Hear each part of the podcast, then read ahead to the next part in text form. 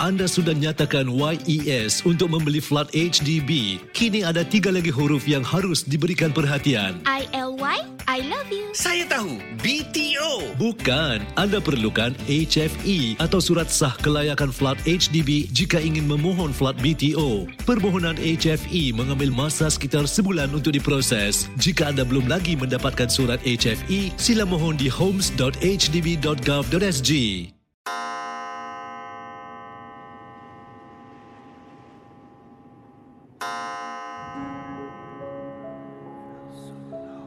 Selamat datang para pendengar Misteri Jam 12.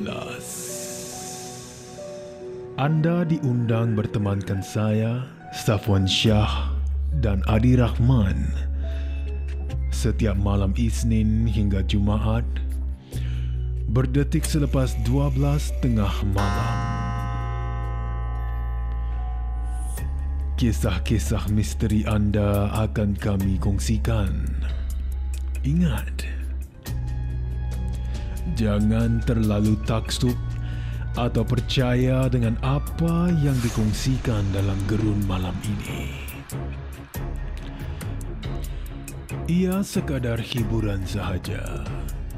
Tiada siapa yang boleh mengesahkan kebenarannya. Jangan takut lawan.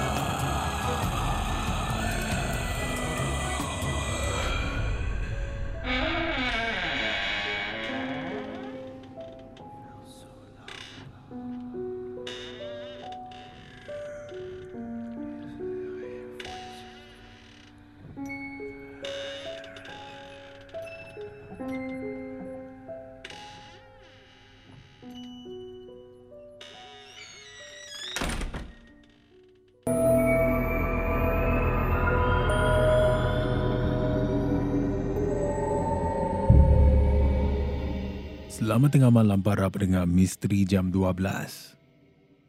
Bertemu kita sekali lagi, lagi kita akan mulakan dengan kisah pertama. Kisah tentang badi mayat. Mungkin ada yang tidak tahu apakah itu badi mayat. Ada yang mungkin pernah dengar ya badi haiwan ataupun badi-badi yang selainnya daripada tumbuhan pun ada ya dan apa sebenarnya angkara punca gangguan ini. Dan menurut apa yang dikongsi, katanya ini berlaku antara gangguan penjaga dari golongan-golongan makhluk halus. Ya, yang sering berlaku keganjilan dan keanehan apabila menghadapi situasi berkenaan.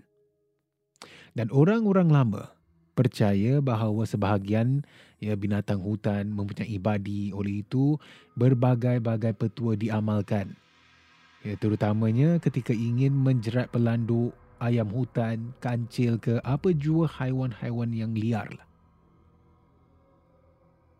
harus lakukan petua-petua berikut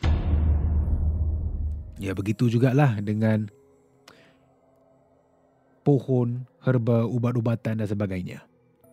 Dan badi ini merupakan suatu penyakit yang mempunyai hubungan khusus dengan spiritual dan roh manusia. Jadi kisah yang saya terima menerusi WhatsApp Ria. Katanya dalam kiriman ini berlaku pada tahun 2015. Pada tahun 2015, di mana ketika itu saya ada satu orang kawan lelaki ini yang boleh dikatakan rapatlah dengan saya. Saya juga kenal dengan adik perempuan dia dan kami ada juga kadang-kala pergi keluar makan bersama, kita akan bersembang, bersantai bersama dan saya juga tahu adik kawan saya ini dia ada penyakit. Ya, dia ada penyakit yang tak bolehlah saya nak kongsi di sini. Sehingga kan pada satu hari pada tahun 2015 ini saya disampaikan berita di mana adik kepada kawan lelaki saya ini telah pun meninggal dunia.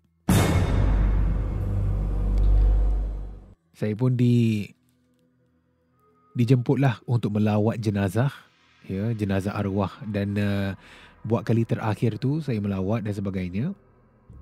Saya rasa pada hari itu Safwan Tak tahu macam mana, katanya dalam kiriman saya terkena badi mayat. Sebab saya ada ternampak, bayangkan saudara, ya setelah kita dah kebumikan dan sebagainya, dah dibacakan tahlil dan sebagainya, saya bila pulang balik ke rumah, ini saya tak bohong tapi saya nampak dalam rumah saya di hujung tingkap bilik tidur ada bungkusan putih sedang berdiri. Dia sedang berdiri dan memerhatikan saya. Ya, bayangkan makhluk pocong ada di luar tingkap bilik saya ini. Dan sepanjang malam tu memang saya nak tidur pun tak rasa lena, saya tak rasa tenteram sebab takut sangat dengan apa yang saya nampak. Dan ini bukan saja berlaku kepada diri saya. Namun, lah beberapa hari, kawan lelaki saya ini, dia pun ada beritahu saya lah. Semenjak arwah adiknya ini meninggal dunia, dalam rumah pun tak sama. Ya sebab kawan lelaki saya Katanya dalam rumah tu dia ternampak eh arwah adik dia ni sedang menonton televisyen. Jadi bila saya diberitahu ya cerita ini daripada kawan saya, saya cuma diam. Saya pun tak berani nak kongsikan apa yang berlaku kepada diri saya tu takut dia ni tersinggung. Dan itulah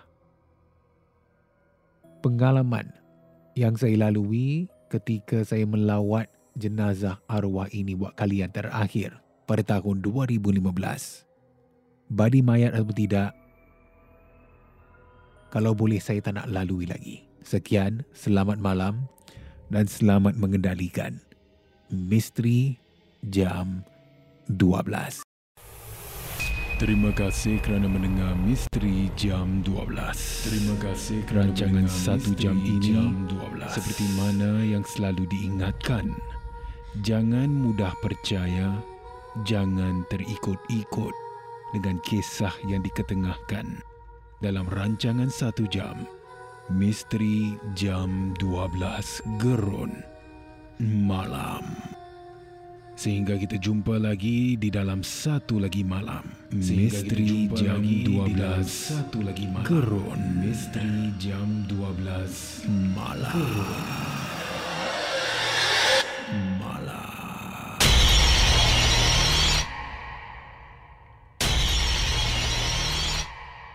Jika anda ada sebarang kisah-kisah seram, kisah-kisah misteri, boleh kongsi bersama saya Safwan Shah di WhatsApp Ria di 97868464 dan juga anda boleh hantarkan di Instagram Safwan Shah ataupun menerusi email rasmi kita di mj12 at mediacorp.com.sg.